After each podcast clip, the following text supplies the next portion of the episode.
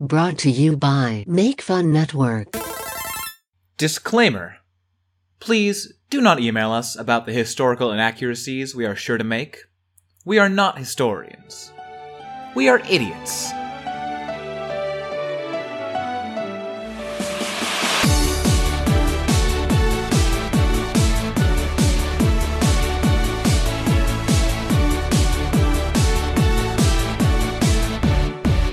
Hi, and welcome to Anachronismo. I'm Max. I'm Jackie, I'm Noel. and today Noel's got the first story. I do. I'm going to be talking about 1816, also known as the year without a summer. Ooh, I've heard about this. Very exciting. Very, very interesting stuff. Explosive. Yes. BVE, big volcano energy. Yeah. And I'll be talking about a year that did have a summer Olympics Hmm. in 1904 in St. Louis. 1904 Summer Olympics. Ooh, I think I might have heard this one as well. Is this about the crazy marathon thing? Yeah. Oh, yes. Yeah. Yes, Jackie, thank you. With a with a side story about sad things. yes, yes, yes. Oh, yes. Always the sad things, but ooh, this crazy ass marathon.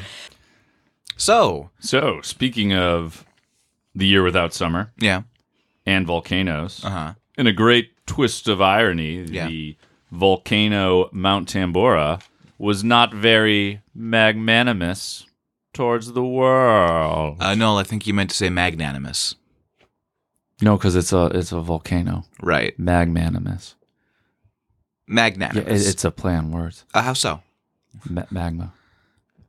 Magmanimous. Oh, you're saying magman, though. Magmanimous. That's a man made of magma. Magnanimous. No, that, see, that doesn't work. Magnanimous? Magmanimous. Oh, I see. I flipped. I flipped it. Um, great. Good. Good. Um, good start. Good start. Great start. really just sapping that momentum right out from under you. That magmentum. Mag. Oh, oh, oh, what are you talking? It's momentum. Oh, you're right. It is. So tell us about this magmanimous. Oh, s- oh. This is like when someone trips in the first like two steps of a marathon, like right after the gun goes off. Uh, okay. Because yeah, because the the the signalman shot them. yes, because they were just like, you know what? I had to wake up early. I didn't want to go to this marathon. Bam! Oh, I hate the number seventeen. Bam! Well, at least that was not one of the problems that the marathon had. Yeah, It was not too early. Ooh, that would be yeah. That's spoilers. All right. The runner has picked themselves up, has taken off their bandana and wrapped it around the leg to uh, kind of you know prevent bleeding out, and they're they're stumbling forward. Okay, so in the year 1815, the Earth experienced one of the biggest volcanic eruptions in history. The next closest one had been between 100 200 AD. So volcanoes are measured on this VEI index, which goes from you know similar to tornadoes going F1 to F5. The volcanic one is one to eight. And so eight is called mega colossal, you know, one of those sort of world ending type uh where'd all the dinosaurs go? That's the official scale title. And this one was a seven, so right below that. Uh, Damn. super Whoa. colossal. Yeah. So Super colossal. that Yep. sounds so made up. it It's does. great. Hold on a second. I want to see I wanna how hear the how scale, please. uncreative. Like I wonder if they just have a colossal in every single one and they just kind of got really lazy and just used Scale one, adjectives. colossal. Scale two, double colossal. Oh, it starts at V0. Effusive, gentle, explosive, catastrophic, cataclysmic, parox- paroxysmic? Paroxysmic? Hmm. Colossal, super colossal, mega colossal. I feel like there's a big jump between gentle and explosive. Yeah. I feel effusive and gentle. It really feels like this is a volcano who's, you know, being playful, sort of like letting some magma trickle down. Mm-hmm. a giggle. Yeah, like, like a little like a little- like a baby, but the Mm-hmm. mouth of the baby is the mouth of the volcano and like the drool is like a little trickle of magma. It's, it's actually kind of like Yeah. that. It's just a continuous, like a little babbling stream. brook. Yeah. Yeah. Whereas gentle, yeah, gentle and explosive. What's the I would scale? use a lot of Is it these log scale? words, ca- uh, like catastrophic, cataclysmic. Like I would use them as synonyms, so kind And of that's arbitrary. Why we're not volcano scientists. Yeah, volcanologists. That's why. Yeah, yeah. Yeah. We're anachronismologists. All right, so it was a scale seven. Scale seven. So with volcanoes, with all the dust and particles that go up into the atmosphere, can block sun rays, and so you'll see global drops in temperatures. You will see other atmospheric effects uh, around sunsets, um, just because of all the Particulate mass in the air. yeah. all just distributed around the globe. So by 1816, more and more of this particulate Yeah. had spread across the entire world. Sorry, where was this volcano? In Indonesia. Indonesia. So the entire world was affected by this one volcanic eruption. yes. Incredible. Yeah. Yeah. It really caused a, I guess, on average, one degree drop in temperature, enough to be termed as a mini ice age or a this feature of what a Fahrenheit mini or ice- Celsius? Celsius. Damn. And Whoa. so one of the biggest things that had happened was that I'm going to be focused mostly on some of the stuff in North America, but like worldwide, it just caused famines and food riots. And for Europe in particularly, cover, recovering from the Napoleonic Wars, not a good time to have massive crop shortages and uh, just agricultural failures everywhere. So Europe and Asia had experienced this in kind of varying degrees, depending particularly on elevation, things like that. But jumping into North America, because Did- everything's about America. What? Did animals do weird things? I'm very sure they did, but I, I didn't read anything uh, getting into animal like migrations or populations. Mm-hmm. Because my cousin was telling me about all the weird stuff she saw when she um, went to the zoo during the eclipse. Oh yeah, like animals like just sort of stop and like stare. Yeah, or they Yeah. would like wake up if they were nocturnal. Internal, yeah. Just It's like all kinds of wild. weird stuff. Yeah. Apparently, the turtles immediately went at it for some reason. It started fighting or fucking.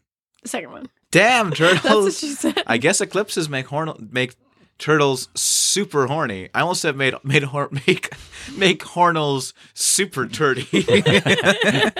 But is it mega colossal dirty? Anyway, getting back to the effects of this super colossal explosion. yeah, Centuries before, I'm sure this would have been terrifying.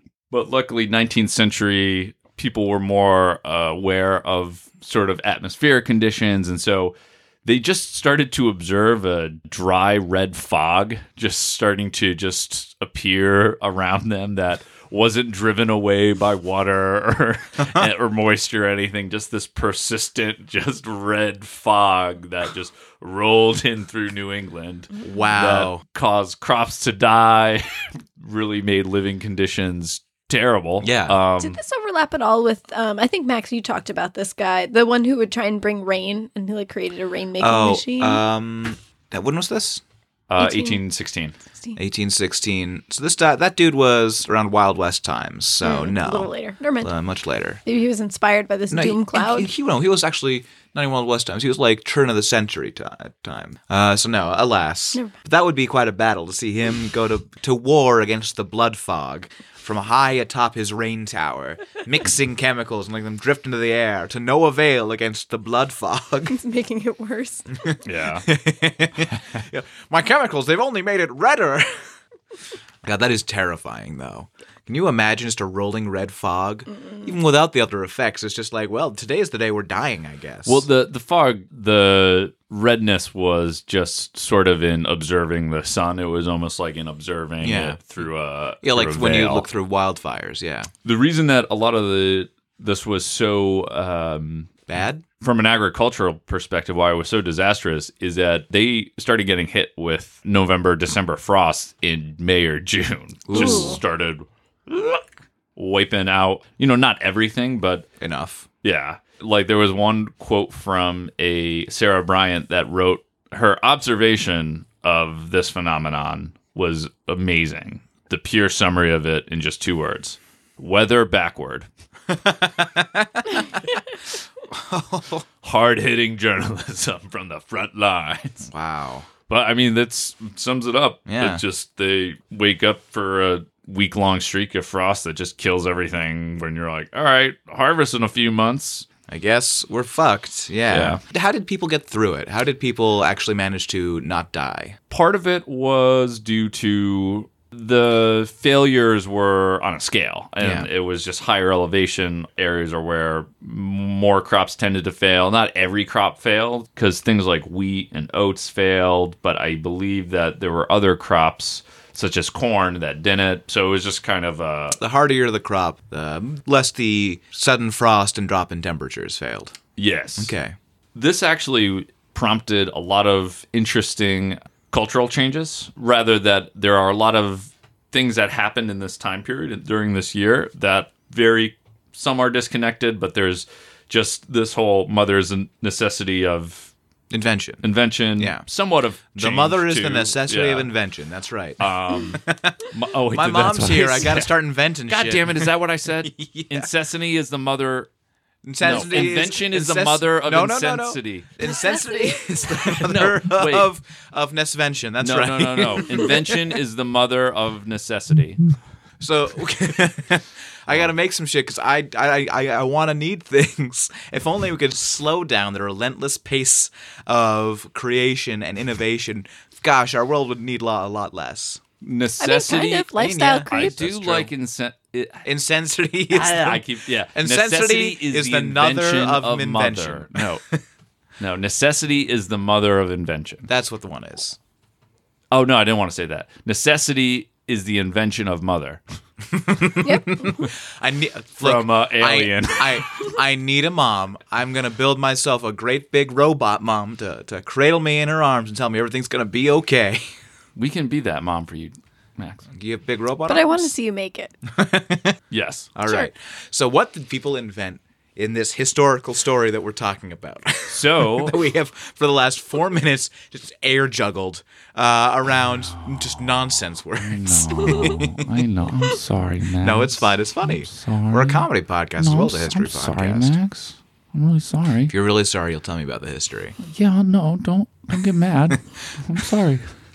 So oats had failed, Yeah. and so being a primary food source for horses, uh, I believe then that some farmers could not maintain as many horses, or maybe horses just died because of that food shortage. So German inventor Carl Dreis invented the velocipede out of this. The What? giant bicycle with the big front wheel, the the kind of precursor to the modern bicycle as a Whoa. means of transportation because of the lack of um So, if this hadn't happened, we wouldn't have bikes today. w- uh, I mean no, but well no, cuz with like steam engines and stuff, I I think they would have thought more about having horseless.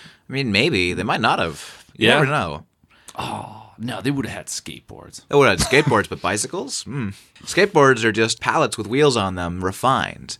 But bicycles, that's a specific idea, my man. I misunderstood at first and thought you were describing some like new weird Insect? Yeah, insect or velocipede. some weird kind of crop that was created to replace the Mm, Delicious oats. velocipedes. And then as I was thinking, velocipede, velocipede, that's a bicycle. Horses can't eat bicycles. What are you talking Oh. about? Come on. no matter how much they wish they could. Come on, old reliable. Just the- eat the bicycle. It's metal and rubber. It's, it's everything that oats wish they were. Come on. Why won't you you open your imagine- old reliable? the size of the feed bag. No. Just full of. yeah. like you just see You just put it over the horse, and the horse is just like dragging their head around the bar. with all these bicycles clanking around, and the horse is terrified. and the farmer's wife comes out eventually and just sees him standing over a dead horse with just a big, almost like cartoonish bike shape in his middle. He's like, No. Old reliable's just sleeping off the big bicycle meal he just had. Aren't you old faithful?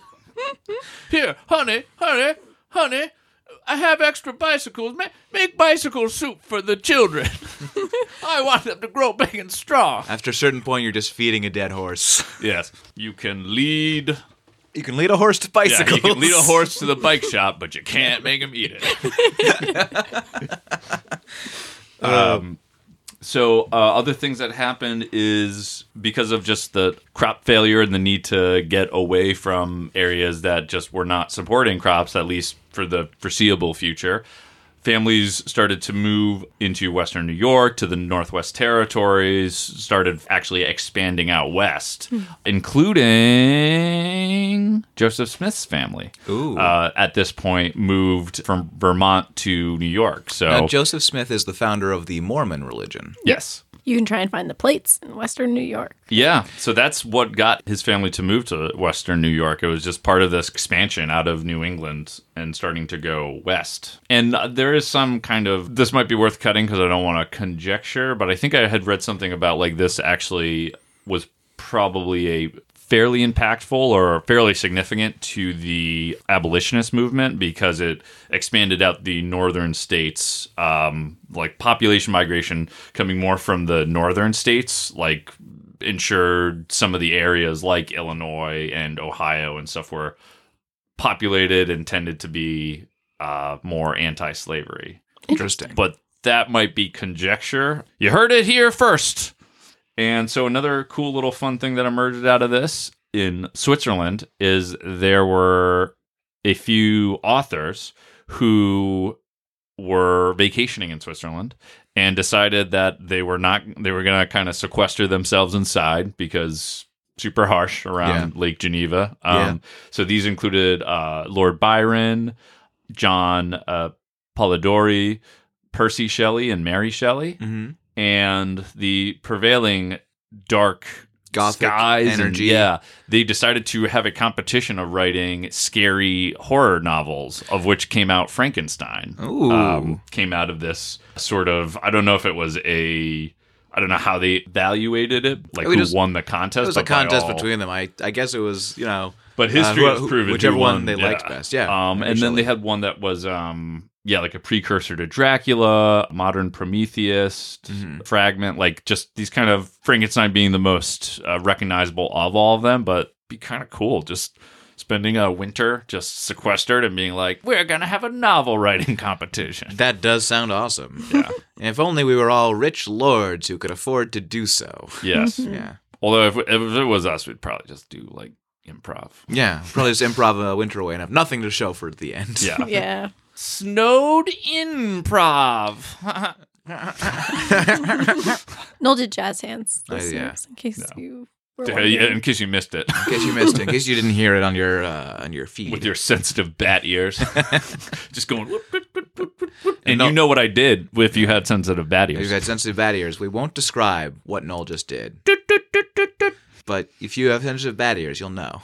there are obviously other aspects of the changes that were wrought in this time and like you could go into any one of them more and more but um you know one last one as i had mentioned that if you get a chance to look you will need human eyes and not bat ears to be able to do this but as i had mentioned the red death blood fog that was Great putting name a for a veil on the punk sun band. actually created like some of the most beautiful sunset paintings uh, of the time because apparently just the atmospheric effects of the sunlight going through just I think more of the particulate just by the paintings just kind of made these much these super just beautiful yellow sunsets that you don't You get to you see get these today days. Mm-hmm. until the next super colossal volcano goes out so put it on your calendars How high up was the particulate? Like, if it was in front of my face, could I like wave it and bat it around? Just thinking of all the poor people who have painted their homes and then immediately covered in dust. Or is it high up in the the atmosphere? yeah I mean it didn't settle at all. Like uh, there were no because I ashes think falling the- everywhere. I mean, it must have settled eventually. Somewhere. Otherwise, we would still be living in this. some of it yeah i think it does settle eventually but from what i quickly read i think a lot of it tends to rise up into the atmosphere and stays for a while so that the red fog effect wasn't like there was just like you're there and there's just red like all you can see is red it's more of a, a sort bit higher up in the atmosphere and you it's more of enjoy like it. the yeah How do you enjoy a cup of soup when there's just red dust falling everywhere? yeah you're like oh no oh max my soup mm, It's all dusty. Oh, I got dust in my bicycle soup. Oh, it's ruined. all muddy. Oh, oh, faithful, don't eat the bicycle. It's covered in red dust. Cut to Old Faithful just lying there dead on the ground. Right next to the He doesn't other, like Oh, it. How other dead horse, old savage. reliable. How savvy of you, old reliable, turning yourself into a skeleton to not need to sustain your organs with bicycles for the short term. Noel, there's something I love about your your mind, which is a lot of the time you see something dying or floating or something don't- as I a, don't del- like a, a deliberate transformation to survive something. Ugh. It's mostly just people who are too insane to grasp the horrors of death. It's really like it's more of those. Uh, I think that's more of the character. That's more of the character, than- yeah. yeah, people have been driven Oh, mad. faithful! Turned yourself into this beautiful horse skeleton. Wow. And look, you've still got the bicycle in your tummy for later. How resourceful. When, when we move back from New Western New York, I'll I'll say hi to you. You'll be you'll be around, Won't you, old reliable? old reliable. uh, We'll see you then. Covered in flesh and organs, and I've- not covered in flies and, and coyotes, and, uh, and, and uh, and we'll have good times, old faithful. You see, George, if you hadn't been there to feed old reliable a bicycle, he wouldn't have turned into a skeleton. And he'd be a horse today. No, I want to live again. um, So what else? Um, no, I mean that was like there are, are many specific areas that um that you can focus in on this, uh, like from both a meteorological, from a climate approach, from effects in different countries. Like, you know, North America, it kind of opened up doors. For Europe, it kind of exacerbated uh, already kind of precarious um, situation, unless you're fancy lords living it up in Switzerland. Um, So you're saying if the United States decided to combat uh, global climate change by setting off all the volcanoes in order to block the sun, the U.S. will come out okay.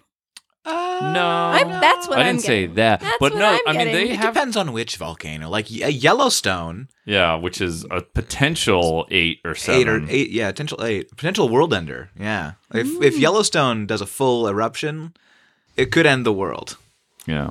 Okay, good to know. So they, I mean, there have been articles over the past few years about saying like our volcanoes are only hope, but yeah, Yeah. there have been some people who've proposed setting off nuclear bombs to get enough ash into the atmosphere to buy us some time. Yeah, Yeah.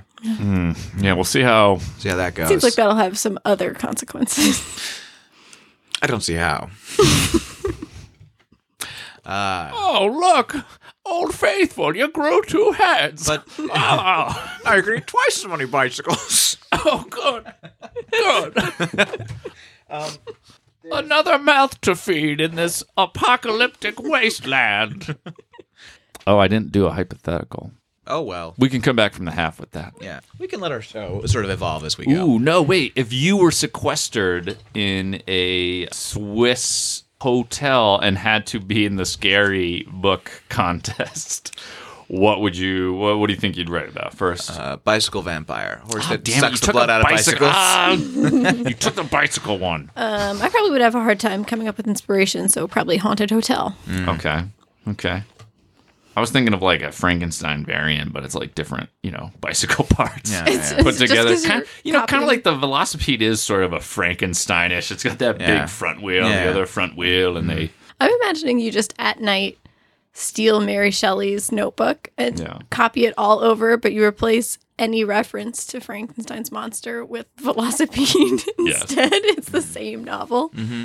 Or maybe I would take Velocipede, having developed it in without knowing about um, uh, the actual invention of it, and just call a Velocipede is about a giant centipede with tires instead of That is horrifying. instead of legs. I, um, Squeaky, squeaky, squeaky. But I think it would be less terrifying because it's almost like a worm just on wheels. just going, like it can't do like dynamic turning. And then you just hear like a little. the velocipede. It's back. No. uh, let's take a quick break. Okay. So hey, welcome to the break. I'm Max, and uh, Jackie and Noel are also here. They're not saying anything. Oh, they, Noel's just nodding into the microphone. He's shaking his head. He doesn't want to talk. I hope you're enjoying our show. We really love making it, and we want to reach more people. Um, so if you can drop us a uh, review on uh, iTunes or tell a friend to have somebody else check it out, uh, that would really help us grow our audience, help us find more listeners. Uh, as you know, I'm sure you've heard every podcast tell you it's it's important. Um, so if you can drop us one of those, we very much appreciate it. So, Max, you're probably wondering why I didn't respond to you uh, when you said that I was here. Yes. Well, I was acting indifferent, Uh huh. partially and fully driven by a book I've been listening to um, called Under Indifferent Stars Yeah. Above.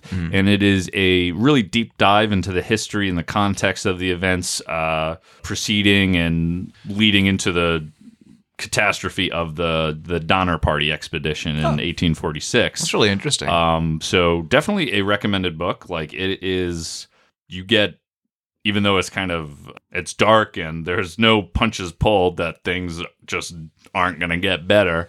Um, it's just a fascinating read and really uh, gives so much more detail than I ever had known about that expedition and like Hmm. some of the perfect alignment of events that led to that specifically happening and yeah. Ugh. It's does kind of like um, another book like Unsinkable, uh, the full story of the RMS Titanic, another one like that. Super recommended. Right on. and now I'll stop being indifferent. I did the bit for a plug. I love you. Love you too, buddy. that sounds really cool. Cool. I, I would be into that. That that sounds actually like there's this um this audio drama podcast I've been jamming on lately called Outliers: Stories from the Edge of History, which is also a historical fiction in the same way. It's people on like the edge of these big major events or big major character, you know, big major characters in history who you don't get to hear about that much. There's an episode on about the the Wild Boy in um King Charles's court, who was this uh, feral child that the king just like brought into his court and adopted, mostly for amusement, you know. But uh, and about like his story, there's Wait, is this uh, history fiction or nonfiction? history fiction, Oh, okay. historical fiction. Uh, Knowles so is nonfiction. Oh, yeah. The, the Yeah. oh, okay. Just that's fine. Yeah, no, Knowles is nonfiction. yeah. Didn't didn't want to present it as been like, but it never happened that way. they were just like, all right, lost a bet, gotta eat. Sure. but these are about like real people. It's Yeah. just you know fiction based on those real events. Yeah. Hmm. Cool. If Under the Indifferent Star sounds good to you, and you want to have a sort of a flavor of that that's not hundred percent true, but uh, based on true things, outliers, stories from the edge of history. That's it's a it's a good podcast. Jackie, you got anything to plug? Oh, I just finished reading David Sedaris' short story collection Calypso. Was that a new one? I don't know if it's super new. I think it came out two years ago. Yeah, uh, that's new enough. There was a point in my life where I had read every David Sedaris essay collection. Me too. Uh, yeah. Super into him. in, Yeah. Like 2015. Yeah, yeah, yeah. I was, it was earlier than that for me. I think it was mostly like high school into early college. I was really into David Sedaris. this story collection's different. Yeah, It's How's that? um, you know, his stories are like kind of crazy, very you s- Personal, personal. weird. You see the weird dynamics of his family and stuff. This has that too, but it's really focused on like dealing with death and aging Mm. and stuff like that. So it has a, it's sadder, yeah, but it's it's really, it's touching. I would recommend it. It was a quick read too. yeah. I like David Sedaris. Yeah, Hmm. yeah. Mm, I've been meaning to especially check out "Let's Explore Diabetes with Owls." I think I've read. Pretty much for the title. Yeah, Yeah. Mm-hmm. yeah. Why? Because No, it's- I just said whoa. yeah, yeah, yeah. And if you want to hear more from us, you know, you can, of course, listen to Anachronismo. You can check us out on Twitter at, at Anac Podcast, A-N-A-C Podcast, for news about uh, our upcoming episodes, history jokes, that kind of a thing. Um, and, of course, uh, coming out at the end of January, we had to push it back because uh, our sound designer has a life like a monster. Um, True Tales of the Illuminati, a audio comedy about the bunglings of the Illuminati throughout history is coming out at the end of January. Uh, and give it a listen. I'm really, really proud of it. I think you're going to really enjoy it, uh, whatever you listen to podcasts. Um, we're also part of the Make Fun Network. You can check out uh, the Make Fun Network's other shows like the Meow Meow Kitties podcast or the This Rules This Sucks. wherever you find podcasts. All right. Well, let's get back to the show. So, Jackie, You're you're covered in blood. What's up? Jack, you seem like you've been running a while. What have you been running from? Where have you been running to? Why are you covered in blood? Man, oh man. So I'm not covered in blood, but my insides are covered in blood. Everyone's insides are covered in really- blood. That's not no, special. no, that's Loose internal blood. bleeding. That's Loose Oh, really loose blood. That's dangerous. bad. That's pretty The bad. blood is loose, the blood is loose. I feel like but that's the, on the inside, I feel like the blood is loose is the tagline for a video game, where you play a big, seething mass of animate blood, and a a real Octodad situation. But so so this blood talk is a little a little early. Yeah. I want to start with the St. Louis Olympics of 1904 before we get specifically into the marathon. I'm gonna start every anachronismo episode from now on. I'm gonna start it with the St. Louis Olympics of 1904, and then work it into whatever topic that I that I do, even if it was before that. Now, the way that the uh, 50 years before the St. Louis Olympics of 50 1904. years earlier. now back in ancient Roman times, uh, in events that would one day influence the the 1904 St. Louis Olympics, uh, we see Agamemnon the Great. Oh man. So, Okay. tell us Sorry, about I the thought, I thought there was 1904 more to St. that. Louis Olympics. Well, it wasn't actually supposed to happen in St. Louis at all. This was the third um, iteration of the Olympics since its revival, and Chicago was selected by the International Olympic Committee um, to be its site for the first renewed Olympics outside of Europe. But St. Louis was like, what? We are hosting the World's Fair at the same time that the Olympics are scheduled. How dare you try and do something close enough that it would steal our spectators? people won't want to go to the World's Fair when they can see discus throwing. Mm-hmm. I mean, So- yeah.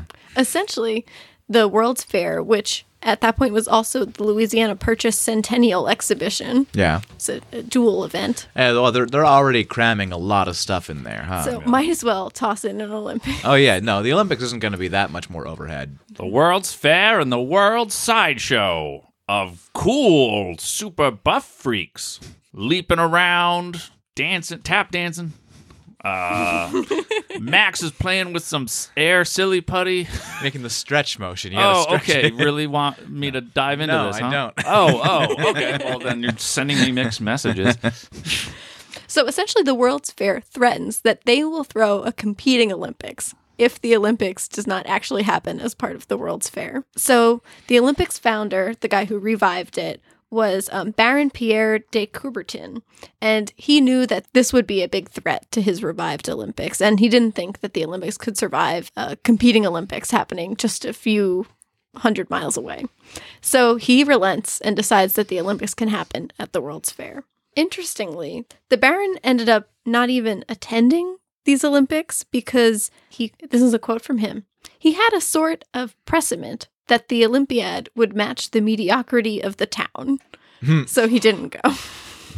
Wow. Wow. Someone sounds a little bit better. Someone sounds judgy about St. Louis. hmm That this whole article was talking about how St. Louis is like a second-rate city Hmm. compared to Chicago. Isn't like Wow. Chicago? This isn't this the same Chicago time frame as Upton Sinclair's The Jungle, where uh, people are getting just killed under in uh, meat factories. I think that was like 1908. I think that's the 1920s. Oh, really? Yeah, I think Oh, so. Yeah. No one knew about the people getting jellied and turned into meat. Boo. Yeah. It was all a secret at this point, which will make a lot of what's going to happen in this story seem So a Chicago lot wasn't. less shocking. Wait a minute. So Chicago wasn't even at the level of Upton, Upton Sinclair's The Jungle. Uh, no, Chicago was probably currently jungling, uh, if you will. If you because Upton Sinclair wrote that as an expose on what had been going on for some time in Chicago. Oh, like in 1908, yes. So St. Louis was significantly worse. and that it Mm. was not accidentally killing meat workers and accidentally putting them into meat. I well, it let's probably listen was and find happening, out. too. Oh, it sounds like a good World's Fair to me. Gotta get that delicious St. Louis flavor. Famous for barbecue. Now we know why. Anyway, the rest of my story has absolutely nothing to do with the meat industry. Okay, Okay. please go Uh, Oh, on. and I say the rest, but I mean the whole story. The entire story because we've been Absolutely. interrupting you pretty bad. no, that's fine. That's fine. So, because the Olympics was happening in St. Louis, most of the top tier athletes from Europe just decided not to go at all uh, because it's in the American Midwest in a second tier city. Yeah. So they didn't go at all. Yeah. Actually, of the events, less than half of them even had one non American participating. Dang. So Damn, we swept the gold. So the Louisiana Purchase Centennial Exhibition, aka the World's Fair, aka Second Rate Olympics, had a number of attractions. They had Abraham Lincoln's childhood cabin. They had new foods like peanut butter and cotton candy Ooh. and waffle cones. Newly That's invented. a good. That's very That is a exciting. good year. For, Yeah. Oh my god. Good year for foods. God, put all those together. you got yourself a real bad tummy ache. yeah. yeah. Yeah. For sure. And then they had a much less great thing called a human zoo. I have heard of this. Oh. Yep. Yeah. so It's- a big part of Oh, I've also heard of this. A big part of having the Louisiana Purchase Centennial Exhibition was kind of to show American dominance and showcase that they that America was starting to get onto the world stage. The United States had recently acquired the Philippines, so as part of the fair, they had a mock Philippine village um, where they had paid, perhaps coerced, native peoples working in these villages and basically making like a recreation of whatever their life back in the Philippines was supposed to be. And they had a couple different groups of people there. They had pygmies, some native Mexican Americans, they had people from Syria and Turkey, and they were all called essentially savages. It's the word that they used. So this was like a concerted effort to kind of show the dominance and superiority of American and Western society so that people could come and gawk at these quote unquote lesser peoples. So that was not great. Mhm. Um, so this kind of uh, was a Bad scene. it was a bad scene and it was just a combination of colonialism and like quote unquote social science. Yeah, if you've ever like there, I think there are pictures from that event like online and stuff, and it is fucked up. Mm-hmm. The famous pictures from one in um I forget where like Denmark or something. I think is one of the famous pictures from it. Or not Denmark. Belgium, I think. Belgium. I think, right? They had They should have had the just really stuck big- to making waffle. they had the really big colonial outposts in Africa. Oh yeah, yeah. Mm-hmm. That's like the famous photo. Bel- yeah. Belgium did a lot of bads. A Mm-hmm. lot of them. A lot of bad things. So James E. Sullivan was the head of the Department of Physical Culture, and his mission uh, was to display the virtues of American style athleticism. So he decided to work with the head of the Department of Anthropology, William McGee, to create a sort of special Olympics, which is what they called it, but they also called it the Anthropology Games, where part of the mission was to have the people who were working in, in the villages do a sort of mock Olympic Games to highlight the superiority of the Olympic Games to these anthropology games. Wow. Um, and it was really kind of crazy. William McGee was also a race scientist, especially Ooh, I essentially. couldn't have guessed. Yeah. Oh my so god. he wanted to Jesus. use these games to gather data that he could use to like scientifically prove Mhm. Mm-hmm. if people if different groups of people were different. It was just like really crazy. yeah. So, as you can imagine, the people who work in the villages, they were definitely being mistreated, but they were paid performers and they had a choice whether or not to participate in these games. So most of them were like, we're not doing this. Mhm. One for silly reasons. They thought some of the games were dumb. Like they were like water polo? What? Why would we do this? Why would we do this? this game blows? yeah. But some people did end up participating in the games. The first day of the games were field events like long jump and that sort of thing, but this was all put together really really short notice. So none of the people were who were participating were instructed on how to do any of these sports. So naturally, no one was good at it because no one had ever said, "Oh, let's try and do long jumping before. Let's try and do hurdle jumping." Like this isn't a sport where we are. So naturally, no one was very good at it. And there were no audience because they had decided to put this together at the last minute. It was really just made no sense at all. Oh, there was kind of a silly thing though. And a lot of these people didn't speak English also. So they wanted to do a foot race, but they didn't tell anyone that a starting gun means start. So no one started running. It's like, why someone shoot a gun? Yeah.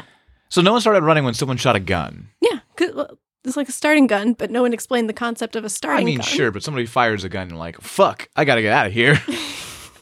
And um, the idea of a finish line was not really Explain. something that people under that was explained to them. Yeah. So people would get to the end of the race and then they would duck under the tape instead Yeah. of breaking it because why would you run into something? Yeah. but apparently it, it made for some silly poor planning things. Mm-hmm. You know, taking taking away the purpose of it, it probably was kind of funny to watch. People not instructed on how to play the sport. do Hmm. Well, I the don't want to sport. break this tape. Yeah, Someone set also- this up with a lot of care. Mm-hmm. As far as, you know, scientific method is concerned, like, I don't know what he would have even been able to prove or try to prove. It's like, I mean, a lot of this was oh a- my God, like, people who don't know the rules to a game aren't as good as the game. My, God. what a time to be alive. Yeah. And also, like, a very small sample statistically. Of course, this was before they really understood statistics. But you guys are right. There wasn't enough. No sample it- size. It was just a terrible, terribly He- made experiment. He wasn't able to use the data because the data wasn't good, well, you know what? and also at, at the least, experiment wasn't good. at least he really was like, I can't use this data, rather than being, this is the proof I need. So it was just misguided. Well, misguided is a um, it was Uh, a light poorly thought term. out. It was, it was deeply racist. deeply racist, and poorly executed. yes. And the second day, they had some other events, some of which were very racist, some of which were not. One thing that seemed kind of fun was a lacrosse game. Mhm. Yeah. So I'll stick with that because that seemed like a, a nicer way to end Lacrosse. Yeah. a lacrosse game. Mm-hmm. They also had a javelin contest, and um, the organizers were very confused that people whose cultures use spears were not good at javelin. And it's like, they're different things. They're very different. very different things. And it seems like they didn't let them even practice. They just before gave them these the thing and events. told them to go.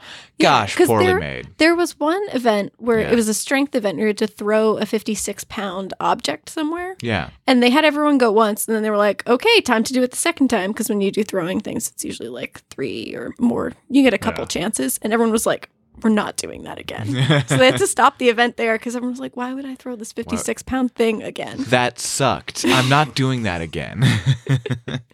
So it was. no, I put it. Why are you taking it back? yeah. So it was just a total flop and disaster because there were very little participants. It was deeply racist, and there was no audience. Yeah. essentially. Yeah. Because no one wants to watch this. Yeah.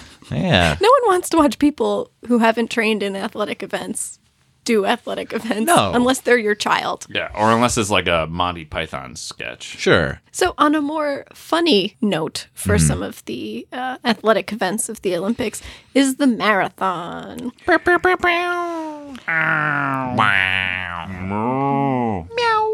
So the first Finally got that radio soundboard right, Acronismo.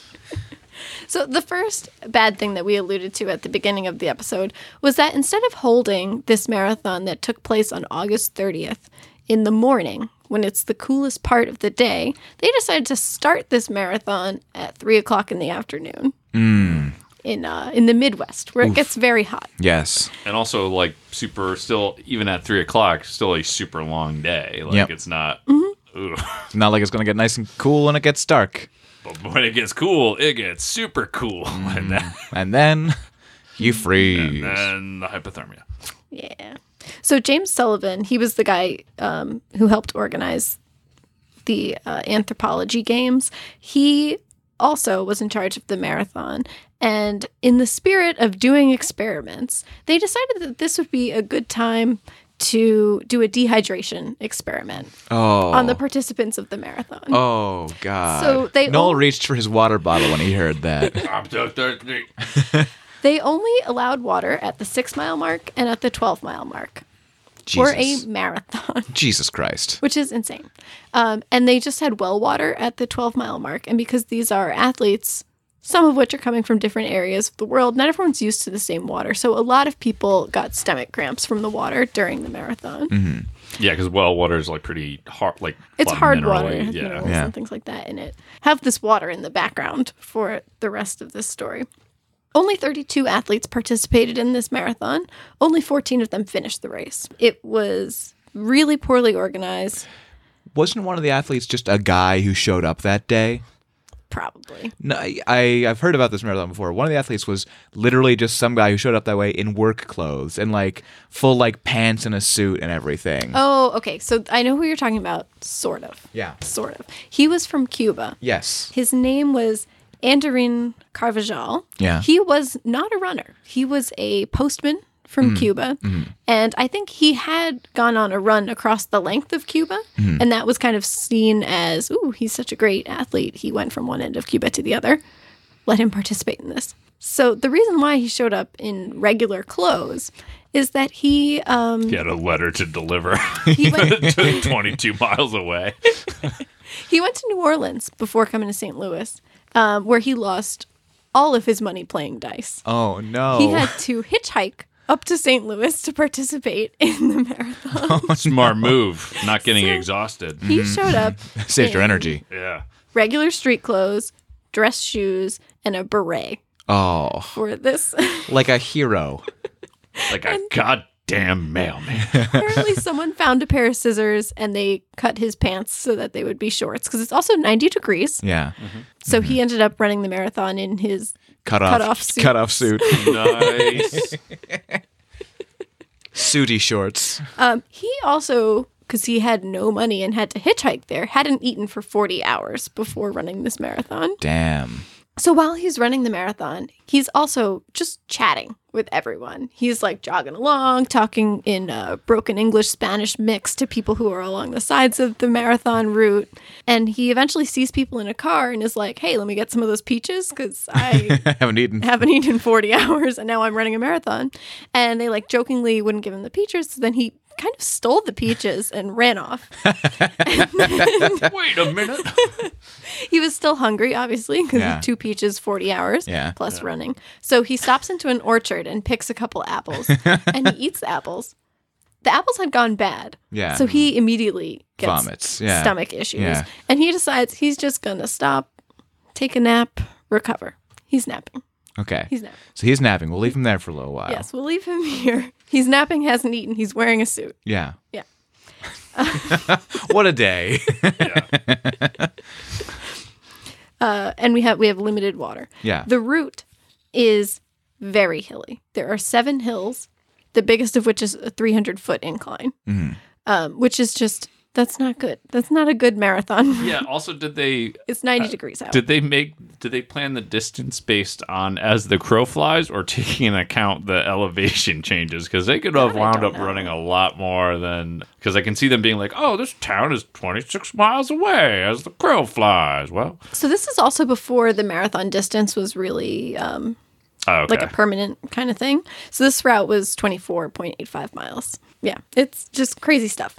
So I mean, horizontally, vertically. yeah yeah, who, know, who knows? Who knows? No, just because uh, as a fun fact, uh, a friend of mine who uh, done a lot of marathons, um, he was pretty fast at running, so he had to wind up like zigzagging a lot between people. And what's the marathon distance like? Twenty six point two. 26 miles. With all the 26.2. zigzags he had to take to go around people, it wound up being something like twenty eight miles or twenty. Like it just Wow. added on a lot of not Dang. quite going in a straight line. So Ooh.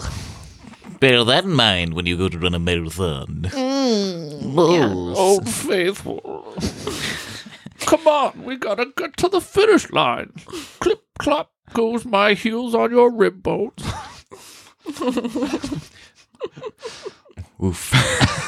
But luckily he's eaten the bicycle, so it's actually just a horse skeleton on wheels. Yeah, he's like, oh, go, Old Faithful, go. Oh, faithful, you're still carrying me. Come on, he's Just- getting fat. Oh. Gotten faster since you turned into a skeleton. So s- all that meat dragging you down. So speaking of horses on on I the was route right to of this leave my marathon, wife. She was wrong about you, Old Faithful. You're This- more than just a skeleton with a bicycle stuck in it. You're my You're friend. a uh, Old Faithful. anyway. So this marathon route was a dirt road. Mm-hmm. And the coaches and officials were riding in cars and horses and they decided to ride in front of the runners. So the cars and horses are kicking up dirt Oh, everywhere. and leaving poop. Yeah. leaving poop. There's um there's also like loose stones on the route. Oh no. so they're kicking up these stones into the runners' faces. Yeah, but it was really the dirt that was the hardest part because people were breathing it in. And this is where the loose blood comes. Oof. The loose blood contained in a person. So, William Garcia, he actually had internal bleeding, like his stomach lining was shredded by all this dirt, and he just collapsed on the road. If he had been out in those conditions for like an hour longer, he almost certainly would have died from all the dirt and rock inhalation that he had during the route. Jesus. It's crazy. Crazy. They were losing people left and right Yeah. on this Yeah. on this uh, run. on this 90 degree day. Yeah, well, with the no water. 24 of them didn't even finish. Jeez. Yeah, 24 didn't finish. Also, Amazing 10 of the eight did like or yeah. they they really had a hard time finding people to participate in this I because a can lot see Mm-hmm. why. the top tier athletes just didn't come because it was in you know second rate town St. Louis. yeah. You surely keep slamming St. Louis, but I'm seeing your point. Yeah, I mean, it really like even if they had gotten a lot of people there, those are such terrible I, conditions. I feel like to, they would just refuse to go. Yeah. Mhm. Ten of the participants were Greek men who had never run marathon distance before. Yeah. Mhm. None of them finished. There's like they're Greek. They can run a marathon. They invented it after all. Yeah, it seemed like there were a few like novelty runners or people who had just decided that they were going to run it. Actually, two of the people who worked in the villages decided to run it, and they actually finished the marathon Hey, in ninth and fourteenth place. Good for them. Yeah, the one in 14th place was attacked by aggressive dogs. and they had sensed his weakness. and uh, they were from South Africa. And um, they chased him over a mile off of the course. And then he had to come back and he finished it. He finished it.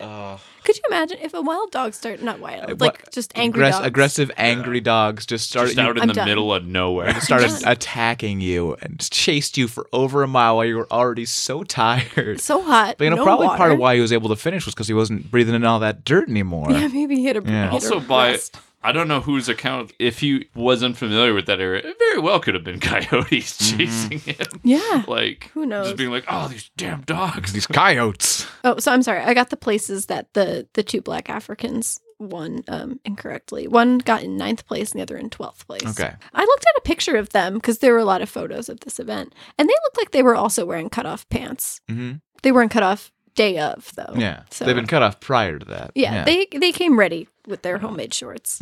Unlike everyone else. Yeah. So another notable participant was Frederick Lors. He collapsed from dehydration at mile nine. He was an actual athlete who had run marathons before. So he collapsed from dehydration at mile nine, and um, like the medic car with his coaches picked him up at that point. Um, and then that car went on forward t- towards the end of the race, and the car broke down at mile 19. So Mr. Lors decides, well, I'm just going to run from here. so he hops out of the car, runs, finishes the marathon. He's the first one to finish. First one to nice. finish. The crowd erupts. Everyone's so happy. Teddy Roosevelt's daughter Alice is there to crown the winner. She places the laurel on his head. Teddy She's Roosevelt. about to put the medal around his neck, and someone goes, "Isn't that the guy who took a car?" and, then, and then he's like, "You're right. It's just a joke. I wasn't really going to accept There's this, this medal. medal. Of course not." Damn it, fucking Of narc. Snitch. So then he was uh, banned for life from the Olympics. Rightly so. But he Yeah. did compete in the Boston Marathon the following year and Well, won. That's not the Olympics, so. So- Yeah. And he was Well, al- what kind of allowed car to- did he take that? He's allowed to drink too, so. Speaking of drinking, so there was a man named Hicks whose coaches actually fed him brandy when he was uh, running out of steam. So you can you can drink. There was also no bans on um, performance enhancing substances. So Mm-hmm. Like poor water. Hicks. So he- Except he was- water. Except water. So he was Ban on he was water. drinking brandy and he was Drinking- given what cocaine? strychnine. No, that's poison. Yeah, it's poison, but at the time, in small doses, it was used as a stimulant. really? Mm-hmm. Oh, Stimulates death. So this poor guy Hicks, he's running. He's dehydrated at mile ten, which is where Laura's collapsed at mile nine. So mile ten, this guy is he's flagging. He's dehydrated. He's also a professional runner. And his trainers refuse to give him water. He's literally begging them for water. And his trainers use a sponge to wet his mouth with distilled water. And that's all they give him. They just wet his mouth with a sponge and said, Keep going. wow. I think they were in on this like Dehydration Experiment. thing? Yeah. it was very bizarre, super weird. Then he starts flagging again around mile 13, and they feed him two egg whites and strychnine. It's, this just makes no sense. You can't hear it, but my mouth just fell open when Jackie said that. I heard it. I did hear it too, Yeah. actually. I heard. I don't know if it'll pick up, but I heard a little. I heard it on the, on the little things. click, uh, Listeners will hear it. Well, that's what that click was. Um, so mile twenty, he starts to hallucinate. So they give him more strychnine, two egg whites, and brandy this time. and at this point, he dies and is finally given the merciful release of death. No, he like apparently turns this like dreadful pale color, and of death. yeah, and As he's he, dying. Oh. he hallucinates that he has twenty more miles to go. So he starts running as like kind of a robot kind of thing, and he just basically gives out. And then his coaches carry him by his arms, and they keep him off the ground, but his legs are still moving like he's running. Crosses the finish line. He's crowned as the winner. Oh. you know was what? At carried that point, over he the deserves finish it, though. But he wait, was Oh. he so he was the first person to have gotten that close. But how many miles did they have him like like a little marionette? Like Just on the last mile. I'm was- not sure how far. Was he still was when they crowned him? Was he on the platform passed out? Were his legs still moving? And he was just I don't pushing know. himself around in sad little circles. no, on the I don't think he ground. was moving at all. Oh no! Four, out, uh, four doctors in one hour before he was well enough to leave the stadium. Oh, Like, this was just a horrible thing. But then our friend who's napping, he finishes fourth. good for him! Wow, that's impressive. I mean, I couldn't find anything about who finished third, but who cares? or second. The dude who napped and, and stole He- he- peaches. that that guy finished se- the the guy who finished first was a cheater. Yeah. yeah. Second guy was this one who would just Yeah. Mm, like a like a floating doll just goes over the finish. The third, third, don't know who the is- third was.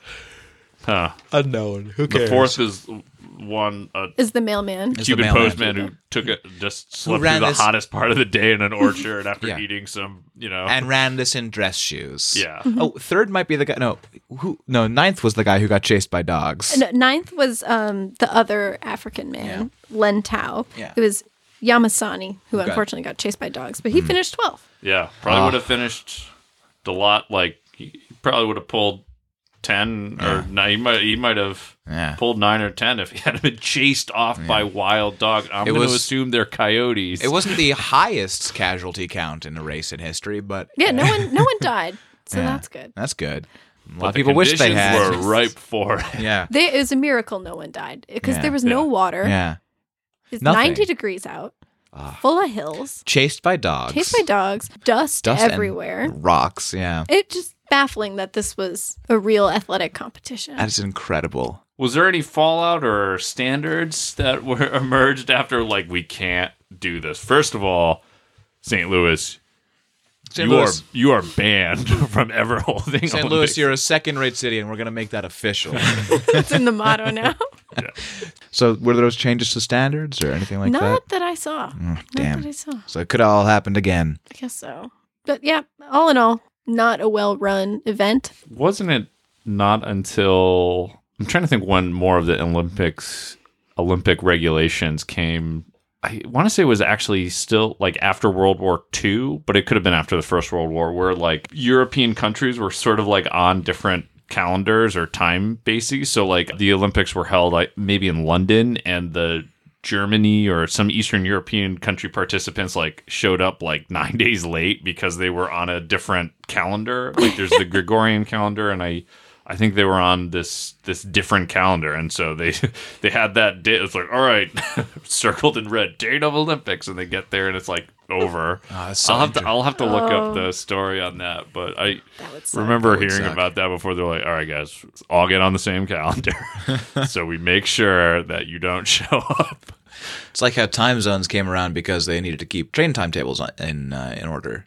Oh yeah, Yeah, yeah, right. Used to be just like yeah, time was whatever it showed on the sundial. How do you change a sundial for daylight savings? What? I guess you just relabel. Yeah, I guess so. It's just uh, you got to chip it away. That's how they keep, keep selling you sundials. You got to keep changing it back and forth. I, yeah. I don't think you can. Yeah. I don't think they're designed for that. well, that's gonna do it for us he- tonight here on Anachronismo. Don't run races. I guess is our moral for today. Don't Find run out. racist races. Don't run racist races and find out if they're doing hydration experiments on your marathon route Hmm. before you start. I think that's a Mm-hmm. good lesson to take away. Are there are there any other lessons we learned tonight? Oh yeah, you can lead a horse to the bike Bicycle shop, but you can't mechanic. make him eat them. Yeah. Yeah. Yeah. Yeah. Mm-hmm. Yeah. Mhm. I mean, we did learn that. Yeah, Absolutely. Um, volcanoes may be the only chance for, uh, Human survival? yeah. Maybe. Yeah. That's a good All right, one. wait, no. What if they met? What if um the Cuban mailman had met the volcano? You would have melted. Yeah, it's true. No, because around the volcano, it was even though it globally dropped the temperature, temperatures like reached something like thirteen or fifteen hundred degrees, I think Celsius. Damn. Uh, it could have been Fahrenheit. I, Yeah. I forget. It would have but need- still Yeah. very, very toasty. You would have needed a long nap. yeah. Well, that's going to do it for us tonight. Underneath an, an orchard turning into ash in front of his eyes. But then he would have gotten up and he would have finished that race as a skeleton. But there's a mailbox at the top of that volcano. cut my shorts even shorter. We can't cut them any shorter. This is as short Damn as you, try. Damn you! Cut those shorts. that's going to do it for us tonight here on Anachronismo. Oh, wait, I have one one little fact. I, uh, okay. One little. And also, it's this afternoon. Come on. I don't know what schedule We're at you're an on. hour and a half. One thirty-six. I'm just trying to keep this to a manageable amount of editing for myself. So George Iser was a competitor at this Olympics, and he was a gymnast with a wooden leg, and he won six medals. Good for him. It's very exciting. wait. Do you have a spring But in that that's leg?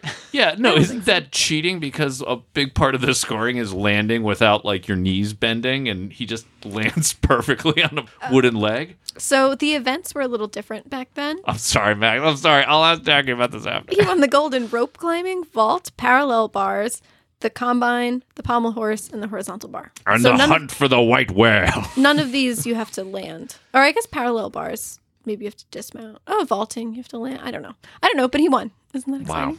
Yeah. Hooray. Yay.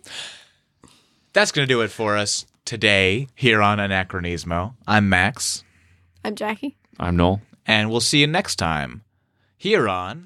Anachronism.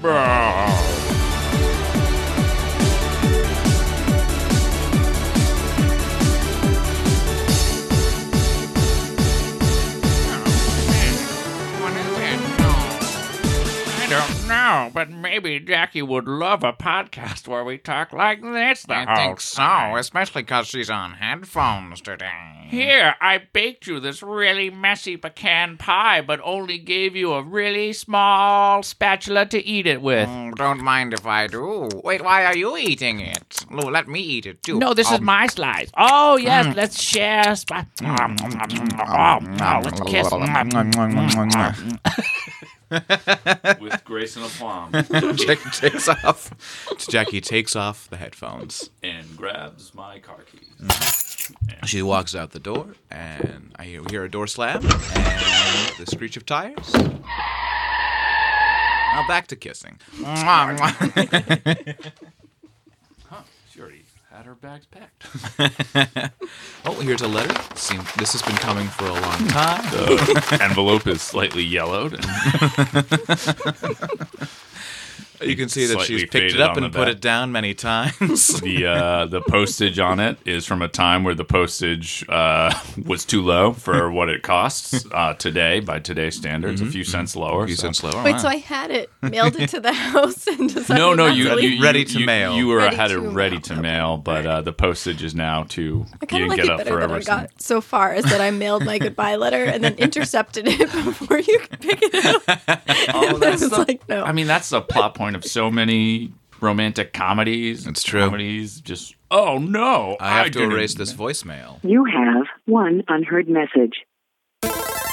Brought to you by Make Fun Network.